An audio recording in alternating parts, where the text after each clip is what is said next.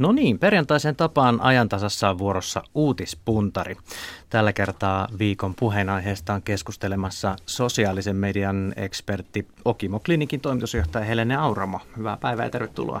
Päivää. Kiitos.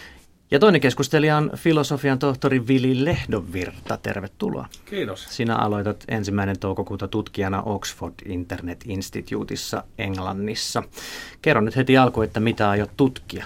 No mä aion jatkaa tutkimustani tämmöistä digitaalista silpputyöstä. Eli tämmöisestä, tämmöisestä pienistä työtehtävistä, millä ihmiset ansaitsee elantonsa monessa ää, kehitysmaassa nykypäivänä. Ja jatkaa myös tätä virtuaalitalouksia, virtuaalirahan ja näiden asioiden tutkimusta. Aloitetaan tämän viikon ehkä eniten puhuttaneella aiheella ja se on koulujen työrauha varmaankin, olemme kaikki siitä samaa mieltä. Samalla voidaan puhua myös opettajien ja oppilaiden oikeuksista. Julkinen kohu alkoi siitä, että Alppilan kouluopettaja erotettiin tämän poistettua ruokalassa häiriötä aiheuttaneen oppilaan enemmän tai vähemmän fyysisesti ja siitä asti lehdet ja sosiaalinen media on ollut pullollaan kysymyksiä, spekulaatioita ja näkemyksiä puolesta ja vastaan. Valtakunnan syyttäjä on ottanut poikkeuksellisesti tuon tapauksen suoraan käsittelynsä, koska tapaus on saanut niin paljon julkisuutta ja siinä tehdään tärkeää linjanvetoa, mutta poliisi on jo sanonut, ettei epäile rikosta. Millaisia ajatuksia tällainen tapaus on teissä herättänyt? Haluaako Vili aloittaa? Joo, no mä oon ajatellut sillä tavalla, että tästä, tästä itse tapauksesta niin on aika paha sanoa suuntaan tai toiseen lehtitietojen perusteella. En uskalla lähteä niin kuin tuomitsemaan suuntaan tai toiseen, mutta ehkä niin kuin yleisemmällä tasolla se tietysti se kysymys on se, että onko Suomen kouluissa häiriöongelma, onko, onko niin kuin koulurauha uhattuna. Ja useinhan mitä käy on tietysti se, että tämmöinen yksittäinen dramaattinen tapaus nyt sitten luo tämmöisen niin sanotun moraalisen paniikin ja, ja ehkä, ehkä sitten syntyy sellainen mielikuva, että, että niin kuin kouluissamme on, tilanne on lähtenyt täysin käsistä, vaikka sitten tosiasiassa ei välttämättä näin ole. Et ensimmäiseksi minua kiinnostaisi kuulla opettajilta ja ehkä sitten tutkijoilta siitä, että no mikä on tilanne tällä hetkellä keskivertokoulussa Suomessa, onko meillä ongelma vai eikö ole. Jonkun asteen ongelma varmasti on, mutta onko se niin kuin merkittävä ongelma vai ei? Silloin kun itse kävi koulua, niin mä en törmännyt kauheasti häiriökäyttäytymiseen, mutta tota, omassa lähipiirissä on paljon opettajia. Ja sitten on sitä kautta kuullut mm-hmm. tästä, että mi- millainen, niin kun, tai millaista koulussa on niin nykyään olla opettajana esimerkiksi yläasteella. Ja on mä ollut sille vähän huolissani, niin kun, että mä oon kuullut, kuullut aika paljon ää, tämmöisiä niin huolestuttavia esimerkkejä siitä, kuinka oppilaat vaikuttaa olevan hirveän tietoisia siitä, että mitä opettajat ei saa tehdä. Oh. Ja sitten he, he osaa käyttää sitä hyväksi oppitunneilla, että he voi sitten siellä niin kuin metelöidä ja, ja he tietää, että heitä ei voi välttämättä heivata tai heittää ulos sieltä luokasta. Ja esimerkiksi opettajathan ei voi äh, heittää oppilasta ulos luokasta, jollei tämä oppilas on silloin valvonnan, valvonnan alainen. Ja silloin silloin sekin asettaa jo tietynlaisia niin kuin ongelmia, että jos siellä on joku muu opettaja, joka voi tätä oppilasta katsoa tai pitää jättää ovi auki. Entä jos se oppilas on semmoinen, joka vaan huutaa ja meuhkaa, niin. että sehän häiritsee silloin niitä muita, muita oppilaita. Ja sitten myös muut oppilaat, he ei uskalla ehkä tehdä mitään, he katsoo sitten järkyttyneen, mitä tässä oikein tapahtuu. Et mun mielestä se on ollut niin kuin erittäin huolestuttavaa ja, ja mun niin kuin nimenomaan muiden oppilaiden kannalta. Ja sitten myös mun mielestä niin semmoinen aihe, mikä tässä on noussut aika paljon esiin mediassa, on ollut se, että, että niin kuin, millaista opettajilla on sit oikeasti olla töissä. Että ketkä niin kuin mm. itse suostuisi olemaan sellaisessa työympäristössä töissä, että muut vaan häiriköi ja uhittelee ja puhuu kännykässä tai tekee niin kuin mitä sattuu. Ja myös sitten ehkä niin kuin oppilaiden vanhemmat, että näissä, mitä, mitä on niin kuin kuunnellut näitä juttuja, niin monet, monet vanhemmathan ei sitten niin kuin usko näitä tarinoita, mitä opettajat kertoo. Että he sanoivat, että ei meidän lapsi nyt tuolla tavalla voi käyttäytyä. Joo. Et, et se, että mitkä ne työkalut oikeasti opettajilla on, miten he voi toimia. Ää, mä en tiedä, kuinka paljon opettajat saa julkisesti tuoda näitä asioita edes esiin. Et mun mielestä on hyvä, että on tämmöinen keskustelu nyt nostettu. Ja ihan sama, mitä, mitä sä Veli sanoit, mäkään en tiedä tästä niinku taustasta ää, sen kuumemmin. Mä oon nähnyt tämän videon, tai tämmöisen pätkän siitä videosta, mutta että kuin, mikä meuhkaaminen tai mitä se on niin oikeasti tapahtunut, niin eihän sitä ilmeisesti oikein kukaan muu tiedä kuin sitten nämä, jotka on itse ollut siinä paikan päällä. Aivan. Palataan vähän omiin kouluaikoihin. Helene puhuit, että et muista, että olisi ollut häiriökäyttäytymistä ainakaan Yhden omassa koulussa. Mitä tapahtui? Uh, yksi poika yläasteella otti mun hiuspannan ja hajotti sen mun nenän edessä ja heitti Ai, lattialle. Ei nauraa. Se oli kuule trauma, tuota, Joo. ta, traumaattinen kokemus. Varmasti, se oli. joo. Varmasti, kun vielä muistat sen. Joo. Vili, No, äh, mulla on kahdenlaisia kokemuksia, että mä olin siis peruskoulussa äm, ala-asteella, Sunan ala-asteella, joka on tota, se on lähellä tätä ehkä nykyään hieman pahamainestakin Suvelan lähiötä Espoossa. Ja e, mun mielestä se oli oikein hyvä koulu, mutta oli ehkä, olihan siellä sitä jonkun verran erilaista taustoista tulevia oppilaita, jotka sitten syyllistyi monenlaiseen häiriökäyttäytymiseen. Ja ei nyt mitään varsinaisia traumoja on jäänyt, mutta, mutta tota, kyllähän, kyllähän sitä miettii, että olisiko siinä sitten, oliko opi, opi, opettajilla silloin kaikki keinot käytettävissä, niin kuin sanoit. Sitten toinen on taas, niin kuin vertailukohta on, olin Englannissa ää, peruskoulussa 11 12-vuotiaana, ei kun 13-14-vuotiaana, eli niin kuin meidän seiskaluokka. Ja tota, tämä koulu oli myöskin, se oli tämmöisellä niin kuin entisellä kaivos- ja metalliteollisuusalueella, missä paljon työttömyyttä, että ei todellakaan mikään eliittikoulu. Mutta siellä niin mulle oli aivan, aivan uskomatonta se, miten hyvin ne oppilaat käyttäytyi siellä. Että siis kaikki on melko siististi pukeutuneita ja op- opettajia puhutellaan sö ja myös. Ja ei tulisi mieleenkään, että joku rupeisi jotain avautumaan opettajalle, vaan se, se tavallaan hierarkia oli hyvin selkeä. Ja, ja johtuuko sillä se tavalla- kovasta kurista? No nyt mä oon sitten tämän kohun myötä miettinyt, että mitä olisi tapahtunut, jos joku olisi ruvennut niin kuin aukomaan päätään. Että minkälaista, minkälaisia kurinpitotoimia heillä olisi ollut käytettävissä vai olisiko ollut. Ja vai oliko se tämmöistä niin kuin sisäistettyä valtaa, että tavallaan he ovat sisäistäneet sen kurin, koska muistan tämmöisen kohtauksen siellä koulun pihalla, että itse uutena oppilaan puhuin, puhuin englantia aika puutteellisesti. Esitin kovista ja kiroilin, sitten käytin tätä F-sanaa. Ja tota, muut, mun poikajengi siinä sitten sellaiset niin kuin pikkupahikset, niin ne rupesivat hystä, älä, älä, älä sano tuolta, jos, jos nämä dinner ladies, nämä niin kuin tavallaan opettajat, jotka valvoo sitä sitten niin kuin ruokatuntia, jos ne kuulee, niin me ollaan kaikki pulassa, niin kuin tälleen näin. Ja, ja, eli siinä, siinä oli niin kuin saatu sisäistettyä siihen yhteisöön tällaiset aika tiukat käyttäytymisnormit. No millä Suomen koulujen dinner ladies sit saisi sellaisen auktoriteetin valtaa, että Mm. kukaan ei uskalla hiiskua siellä? No tuo on hyvä kysymys, että onko se se, mitä halutaan, että tota, sitten esimerkiksi, no ne opiskelijat ei pärjännyt sitten taas niin hyvin koulussa. Mä, mähän pärjäsin siellä todella hyvin näihin englantilaisiin nähden taas koulussa. Ja sitten jos voidaan katsoa Japania vaikka. Niin olet Japanissakin ollut. Joo, joo niin, niin, niin siellähän pidetään, kun olen vähän käynytkin niissä peruskoulussa pari kertaa puhumassa, niin, tai itse asiassa lukiossa, mutta siellähän pidetään kovaa kuria, äm, vähemmän, enemmän tai vähemmän onnistuneesti, mutta kuitenkin niin kuin kuria pidetään ja, ja läksyjä tehdään ja laskutehtäviä tehdään. Ja, mutta lopputuloshan on sitten se, että ei nämä äh, ihmiset, kun ne valmistuu siitä koulusta sitten, niin osaa soveltaa sitä oppimaan. Sen ei ole oppinut elämää varten yhtään mitään. Ne ei niin kasvanut ihmisenä. Mun mielestä ja yliopistossa, kun on siellä opettanut, niin näiden opiskelijoiden henkinen ikä tuntuu olevan niin kuin ainakin pari vuotta jäljessä suomalaisia yliopisto oppilaita, opiskelijoita. Yksi semmoinen niin kuin iso ero, mikä jos vertaa sitten niin kuin nykyaikaa ja sitä, kun me ollaan oltu Hmm. koulussa, niin on se, että netistä oppilaat ihan varmaan pystyy lukemaan, että mitkä, mitä he saa tehdä ja Aivan. mitä, mitä opettajat ei saa tehdä. Niin semmoista, jotka ennen, ennen ollut niitä pahiksia, niin ei ne ole niin kuin välttämättä tiennyt, mitä he voi oikeasti niin kuin tehdä. Ja nyt he pystyvät sinne nettiin menemään ja jakamaan tätä tietoa. Ja heillä on silloin, niin kuin, he pystyvät hyödyntämään sitä tietoa suoraan.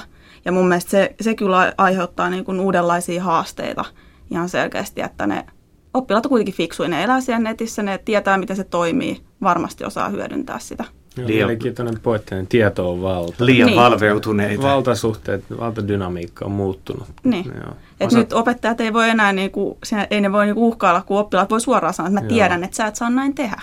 Eli netti on, puhutaan niin voimaannuttamista. Netti on nyt voimaannuttanut nämä oppilaat opettajia vastaan. Se on tietysti vähän huolestuttavaa. Tuleeko mieleen ohjenuoraa, että miten tästä eteenpäin päästäisiin? Nyt keskustelua käydään, se on aina hyvä juttu, mutta mitäs näiden opettajien vallalle voisi tehdä? No mä vielä palasin siihen, mitä mä ensimmäiseksi sanoisin, että ensin pitäisi selvittää, että onko minkälainen ongelma on olemassa, eikä nyt tämän yhden tapauksen perusteella muodostaa sellaista mielikuvaa, että, että minkälaisia ne mahdolliset ongelmat ja puutteet on. Niin ja niin kuin mun mielestä tuo on hyvä niin tutki ja opettajien kannalta, mutta sitten myös niiden muiden niin kuin oppilaiden näkökulmasta, että miten isona ongelmana ne, se, ne sen kokee. Et tutki, tutkimusta ja, ja tota, siitä sitten mun, niin kuin laajempaa keskustelua. Mutta ihan, mun mielestä ihan selkeästi tarvitaan niin kuin työkaluja tällä hetkellä ja tähän niin pitää saada joku ratkaisu, että miten, miten niin kuin opettajat voi toimia, koska se, millaiset niin kuin viestit mitä on itselle tullut, niin tämä on tällä hetkellä niin kuin tärkeä aihe ja myös erittäin vaikea aihe. Joo, no siitä mä voin olla yhtä mieltä kyllä. Siitä varmasti olemme kaikki yhtä mieltä. Mennään toiseen aiheeseen, josta Helene sinä halusit nimenomaan keskustella ainakin sosiaalisessa mediassa levisi tällä viikolla laajasti ohjaaja Tuukka Temosen teoria siitä, että teini Idolil Robinin hittikappaleen Frontside Ollien menestystä YouTubessa olisi vääristelty ostetuin katseluin ja Temonen ihmetteli blogissa, miten suomalainen musiikkivideo voi kerätä miljoona katselukertaa aika pienessä ajassa ja Arveltiin, että muun muassa venäläisyritysten kaustaa olisi ostettu klikkejä. Levyyhtiö tietenkin tyrmäsi nämä väitteet. Helene, miksi haluat keskustella tästä? no oikeastaan muutamasta syystä. Yksi, no ihan niin kuin ensi, alkuun haluaisin tuoda oman kannan, että mä uskon, että näitä videoita on siis oikeasti ihan katsottu. Uh, Mutta se, mikä tää, minkä takia tämä oli mun mielestä niin kuin mielenkiintoinen uh, asia oli se, että tästä nousi niin hirveän iso kohu. Tämä on ollut yksittäinen blogikirjoitus ja kuinka ilman oikeastaan niin kuin todisteita niin voidaan nostaa tämä aihe sitten vahvasti esille eri, eri medioihin. Ja sitten myös toisaalta ehkä myös vahingoittaa silloin niin kuin, tässä tapauksessa Robinin niin kuin julkisuuskuvaa siinä mielessä, että, että nämä ei olisi niin ostettu näitä käyttökertoja. Toinen, mikä mun mielestä tässä on niin kuin, äh, semmoinen asia, minkä mä halusin niin kuin nostaa, niin on tämä niin kuin katsontakertoja ja fanien yleinen ostaminen, mikä on aina silloin tällöin vähän tullut esiin. Ja tämä niin kuin, mun mielestä on erittäin huolestuttava asia, mä tein tässä semmoista pientä tutkimusta muutama viikko sitten liittyen tähän aiheeseen ja selvitin näitä tällaisia erilaisia palveluja, mistä voi oikeasti ostaa niitä näyttökertoja, vaikka katsomaan videota tai ostaa 10 000 fania. Ja yksi, Paljonko maksaa 10 000 fani ostaminen? Olisiko se ollut 5-10 dollaria, siis puhutaan ihan naurettavan pienistä summista. No mä luulen, että tuhat Twitter-followeria on suunnilleen. Joo. 10 euroa. Joo. Joo, näitä on niin monta eri palvelua. Siis nämä esimerkiksi yksi palvelu, mihin mä tutustuin tarkemmin, niin toimi sillä tavalla, että käyttäjä menee siihen palveluun sisälle ja sitten siellä on erilaisia tehtäviä, että katso tämä video, tykkää tästä sivusta ja sitten siellä on aina hinnat, että sä, kuinka paljon rahaa sä saat mistäkin tehtävästä. Ja sitten siellä on näitä erilaisia intialaisia ynnä muita sitten tienaamassa sitä kautta. Ja mun mielestä niin se erittäin niin huolestuttava pointti tässä on se, se että monet niin kuin yritykset ja varsinkin, tai markkinoinnissa keskitytään sitten just näihin, että kuinka monta näyttökertaa tai kuinka monta fania, ilman että mietitään, mietitään sitten niin kuin laadullisia pointteja.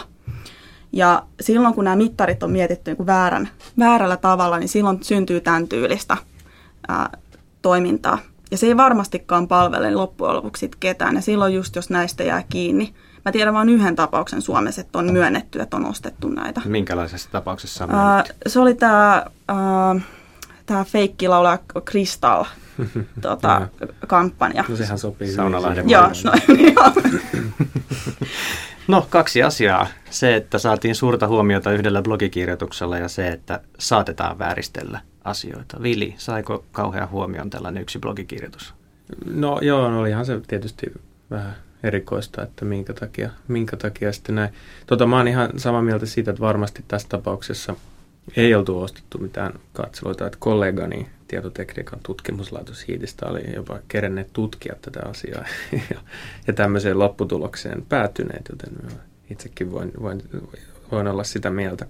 Mutta tota, se ajatus sinänsä ei mitenkään kaukaa haettua, kaukaa haettua, että levyyhtiöt tämmöiseen syyllistyisivät. Ihan tuossa joulukuussa niin äh, YouTube poisti kaksi miljardia katselukertaa näiden niin kuin, suurten levyyhtiöiden videoista, jotka oli todettu, että nämä oli tällaisia feikki katseluita. Että siinä on ihan universaalin niin näiden suurten yhtiöiden tota, katselut. Et sinänsä tämä tämmöinen niin kuin feikki seuraajien tai tykkäysten tai katselukertojen, niin kuin niitä kutsutaan joskus social media voteseksi, niin ääniksi, tavallaan näiden äänten ostaminen, niin, niin on varmasti, mä itse uskon, että se on varmasti itse asiassa tehokas keino tiettyyn tavoitteisiin. Totta kai se voi sitten kääntyä itseään vastaan, jos, jos se paljastuu ja, ja siitä seuraa huonoa PR. Mutta jos on tarkoitus etablisoida jonkun brändin uskottavuus, niin, niin tota, se, että sillä on 10 000 tykkää tai 10 000 laikkea versus ei yhtään, niin kyllä siitä on varmasti hyötyä sille yritykselle. Sen takia tästä on tullut iso markkina. Mutta sitten se, mitä siitä on sitten taas haittaa, on se, että siitä on taas koko järjestelmälle haittaa, koska sehän sitten johtaa siihen, että tämmöisen vaikka tykkäyksen merkitys signaalina, sen informaatioarvo katoaa, jos koska tykkäyksen, se miksi me katsotaan, että kuinka monta kertaa jotain asiaa on tykätty tai katsottu, niin miksi me ollaan kiinnostuneita siitä tiedosta, on se, että me tietysti jollakin tavalla arvioidaan jonkun asian laatua tai merkitystä näiden lukujen perusteella. Ja koska me uskotaan, että ne luvut edustaa kuluttajien tämmöistä niin kuin aitoa kiinnostusta, näkemystä ja niin edespäin. Ja sitten tietysti jos ilmeneekin, että suuri osa näistä luvuista onkin täysin niin kuin tekaistuja, niin silloin ne luvut menettää merkityksensä, tykkäykset menettää merkityksensä ja sillä on sitten tietysti koko järjestelmälle tuhoisia vaikutuksia. Facebookissa oli, oli myös tämmöinen, tämmöinen toiminta menossa, että siellä näitä feikkitilejä laitettiin pois, pois päältä. Ää, siinä mielessä mä oon, oon niin vähän eri mieltä, että, tai siinä mä oon samaa mieltä, että, että niin kun käyttäjistä, tai se näyttää hyvälle, jos on paljon niitä tykkääjiä. Mutta sitten jos esimerkiksi joku brändi ostaa sanotaan, että 10 000 tykkääjää jostain Aasiasta, niin koska nämä tykkäjät yleensä toimii sillä tavalla, että niille on maksettu siitä, että he tykkää, he saa sen jonkun 10 senttiä tai minkä he nyt siitä sitten saakin, niin heille ei makseta erikseen siitä, että he tekevät minkäännäköistä niin kuin toimintaa siellä sivulla, että he jakaisivat sitä sisältöä tai tykkäisi tai mm. kommentoisi. Ja silloin Facebook tulkitsee, että itse asiassa se ää, sivu, joka siellä on, niin sen sisältö ole hirveän kiinnostavaa. Jolloin sitten kun tämä brändi saa oikeasti niitä, tai tämä sivu saa oikeita tykkääjiä, niin ne ei välttämättä saa niitä viestejä, koska Facebook on katsonut, joo, että joo. se ei ole niin merkitykseen sisältö. Jonka sitten seurauksena se yritys joutuu alkaa ostamaan näitä sponsoroituja viestejä, eli se maksaa siitä, että ne viestit sitten taas näkyy siellä uutisvirrassa niille niin kuin oikeille faneille ja niiden kavereille. Mutta silloin ne maksaa myös siitä, että ne näkyy niille aasialaisille, joita ei oikeasti kiinnosta se sisältö. Ja tai sit, jotka ei välttämättä ole kovin kiinnostavia, nimenomaan, kiinnostava kohderyhmä sitten taas. Nimenomaan, ja kyllä sitten ihmiset myös näkee sen, että nyt täällä on aika paljon jotain niin kuin ihmisiä vaan yhdestä maasta tai oudosta paikkaa. Joo, eli pitää tuntea hyvin palvelun dynamiikkaa ennen kuin, ennen kuin lyhtyy tämmöiseen peliin. Mun mielestä tämä on kiinnostavaa, kun näitä on sitten erilaisia tykkäjiä ja, ja, ja seuraajia, mitä voi ostaa, että on, on näitä niin kuin generoituja robottitykkäjiä ja ja sitten on näitä luomutykkääjiä, jotka on vähän kalliimpia, että siellä on joku oikea ihminen taustalla. Nyt mennään syvälle tykkäämiseen. ja, ja siinäkin on sitten on niin kuin... Mikä on luomutykkää? No siis se on se, että on se oikea ihminen, joka on, jolle on maksettu niin kuin Helene kuvaili. Että onko sillä ihminen. merkitystä, kuka siellä tykkää, kun ne onko se, siinä on se, että onko se robotti vai onko se oikea ihminen, niin on sillä merkitystä sen kannalta, että Um, jos on aito Twitter-tili vaikka, joka seuraa minun tiliä, niin sitä päivittää oikea ihminen ja niin edespäin, niin sitä tuskin tullaan poistamaan minään feikkinä. Kun taas jos on joku automaattisesti generoitu tili, niin, niin se voidaan, siinä on se riski, että se voidaan poistaa. Niin edespäin. Joo, ja sitten mm-hmm. noissa vielä, jos niitä on niinku ostettu vaikka niitä Twitter-seuraajia, niin heille niinku maksetaan siitä, että he alkaa seurata, mutta usein he lopettaa sen seuraamisen. Eli pahimmassa mm. tapauksessa voi käydä niin, että jollekin yhdelle ää, brändille – tulee 10 000 tykkää tai seuraajaa, ja kuukauden päästä ne on kaikki lähtenyt. No, niin sitten taas, että myös miltä se näyttää. Että siinä voi olla niin kuin aika ison kriisin paikka sillä yrityksellä alkaa sitten selittää, että mitä tässä oikeasti tapahtui. Hmm. Että meistä ei yhtäkkiä enää tykättykään ollenkaan. Mä haluaisin vähän sekoittaa tätä kuviota vielä heittämällä semmoisen ajatuksen, että kuinka erilaista tämä tykkäjien ostaminen täällä on, on siihen nähden, että mainonnalla ostetaan lisää tykkäjiä. Eli jos ajattelee sillä tavalla, että, että tämmöinen ähm, aito tykkäys syntyy sen kuluttajan niin kuin omasta äh, aloitteesta ja omasta kiinnostuksesta. Ja sitten yrityksellä on kaksi mahdollista tapaa yrittää äh, lisätä näitä tykkäyksiä, että voi joko suoraan ilmoittaa ihmiselle, että no minä maksan sinulle nyt 10 senttiä, jos sinä tykkäät tästä näin. Tai sitten voi maksaa Facebookille tai Googlelle siitä, että se näyttää sadalle tuhannelle ihmiselle viestin, jossa lukee tykkää tästä, niin osallistut arvontaan. Ja mun mielestä nämä kumpikin on tietyllä tavalla aika keinotekoisia tapoja. Että puhutaan asteeroista. Että ei ole olemassa mun mielestä on vain feikkitykkäyksiä ja aitoja tykkäyksiä, vaan on olemassa enemmän ja vähemmän tavallaan markkinaehtoisesti määrittyneitä tykkäyksiä. Tietyllä tavalla nämä äm, ostetut tykkäykset on hyvin rehellisiä. Että siinä se, se, se, niinku, se on hyvin selvää kaupankäyntiä. Sitten taas mainosviesteissä se on vähän semmoista, että yritetään, itsekin olen Facebook-markkinointia tehnyt, niin yritetään erilaisin tavoin vedota siihen ihmiseen ja, ja saada hänet niinku mukaan semmoiseen asiaan, mistä hän voi tai voi olla olematta kiinnostunut. No nyt on paljon tykkäilty ja vaihdetaan vähän uusille vesille. Tehdään pieni sana-assosiaatio, jota tykkään tehdä näissä uutispuntareissa. Eli kerron yhden sanan tai käsitteen ja sanokaa vaikka parilla lauseella, mitä tulee mieleen heti. Haluaako Helene aloittaa? Rautarouva. Ja pitää lause. Lause sanoa. Mitä tulee mieleen? Thatcher. Pohjanmeren öljy. Turvaneuvosto vaaliselvitys. No, ylimieliset pohjoismaalaiset. Mulla ei tule mitään. Pohjois-Korea.